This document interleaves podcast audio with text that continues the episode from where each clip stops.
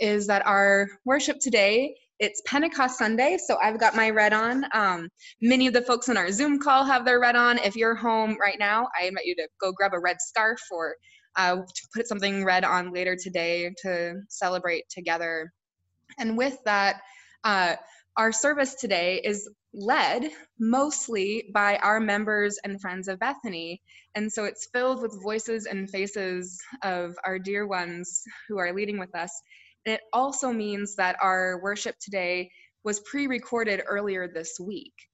And we do touch upon racial injustice in our country throughout the service. And Chris, our student in our Synod's program for strengthening lay ministry, does a beautiful and wonderful job in her message. And I hope that you are able to hear her and uh, celebrate and find some uh, strength in the, her words today as well. But I just, last night, as I was reading through the headlines, it just didn't feel like enough so, before we begin our celebration, before we begin our time of worship together through the Spirit and technology, dear ones, we need to talk. Last night, after Greg and Hadley went to sleep, I opened my phone to see the news of ongoing protests, riots, and heartbreak in our nation. I looked through photos of cities I once called home, Minneapolis and Seattle, on fire I once again read through accounts of violence against our black and brown siblings, and I reread the last words of George Floyd crying out to God for his mama, for breath, and I wept.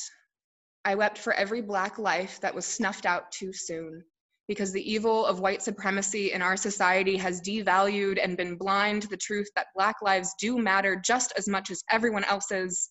I wept for the heartbreak in our nation for the sin of racism and violence and injustice that permeates throughout our country. I wept for the countless lives that were taken, for Ahmaud Arbery, for Breonna Taylor, for George Floyd, for all who cry out to their mothers, who all, for all who cry out for breath, who cry out to God in the midst of this time. I wept. I wept, and then I found myself praying and just saying to God, God, have mercy. Christ, have mercy. What can we do? What can we say? How can we change? And in my tears, I found myself opening my Bible, not to the Psalms, not to the Gospels, but to the book of Amos, chapter 5. Amos, a prophet I rarely tangle with because of his anger and his exhaustion and his harsh words. They're often too harsh for our delicate sensibilities. We forget sometimes that our tradition is not just one of hope and peace, but also one of heartbreak and anger and repentance and lament. And so, as I wept and read out loud the words of Amos to the people of Israel in his time, I couldn't help but hear God speaking to us a call from anger, from exhaustion, from heartbreak, to each and every one of us.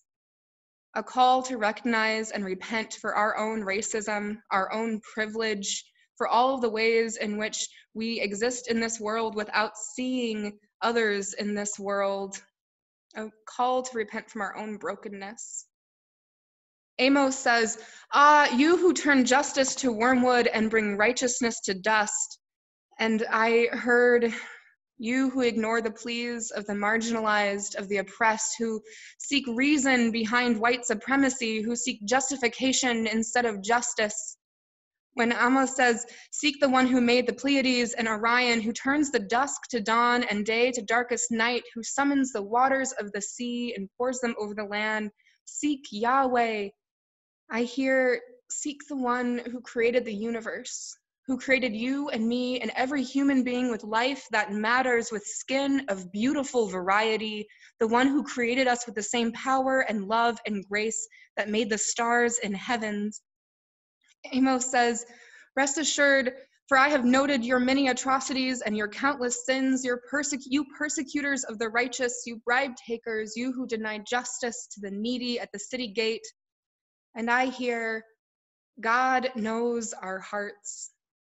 God knows our hearts and weeps for the sin of racism and white supremacy in our country, in our communities, and in us.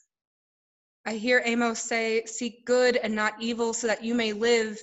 Hate what is evil and love what is good. Maintain justice at the city gate. And I hear the call for hope for a new day, for a new world. A call that doesn't ask for our songs or our prayers, but that cries out to God. As Amos says, let justice roll on like a river, righteousness like a never failing stream. In the midst of this heartbreak, as a nation grieves the deaths of a hundred thousand, the deaths of black men and women, the deaths of so many, we grieve and we cry out. As we hear the cries of righteous anger from our siblings, dear ones, I know that it is hard not to turn away. It is hard for us not to turn off the news to ignore what's going on, to pretend like that doesn't happen here in our community, it's hard for us to admit that we have some part in this. Last night, in a call with a dear friend, we talked about all that was going on about the pandemic, about the heartbreak, about our wonderings for the coming weeks in our communities. We lamented the violence in this world, the injustice in this world. And my friend named to me, It is so hard to find hope right now. It is so hard to find hope right now. My friend isn't religious by any means, and so I try not to be the preachy pastor type when we talk, but I didn't know how to share hope without sharing the gospel. As Christians, sometimes we forget that we come from a long tradition of heartbreak and anger and repentance and lament and the ability to name that in the midst of this is God. In the middle of our anger, in, the, in our repentance, in our lament, God is there with hope and peace and a kingdom that is not of this world.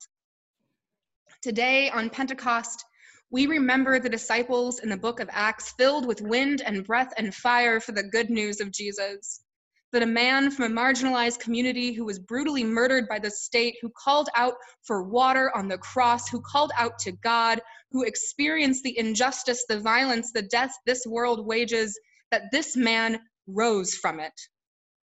Our God comes to us in the incarnate Christ, in the body of a Palestinian Jewish man rising from the dead, from the ashes of injustice and greed and violence in this world to bring something totally new for each and every one of us.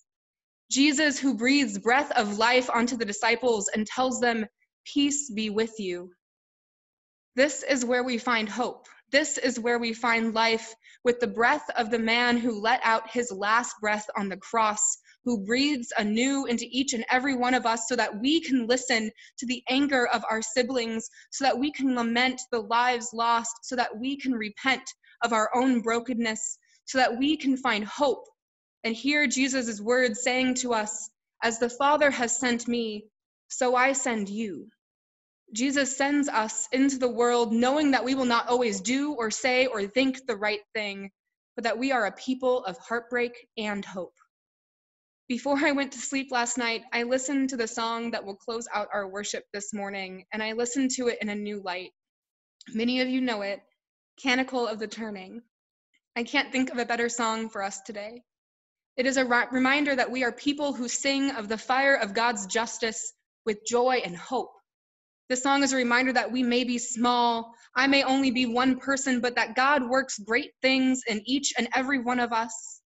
This song is a reminder that we are a people who look to God, the creator of the universe, the creator of all people, that we are a people who look to God's mercy and deliverance.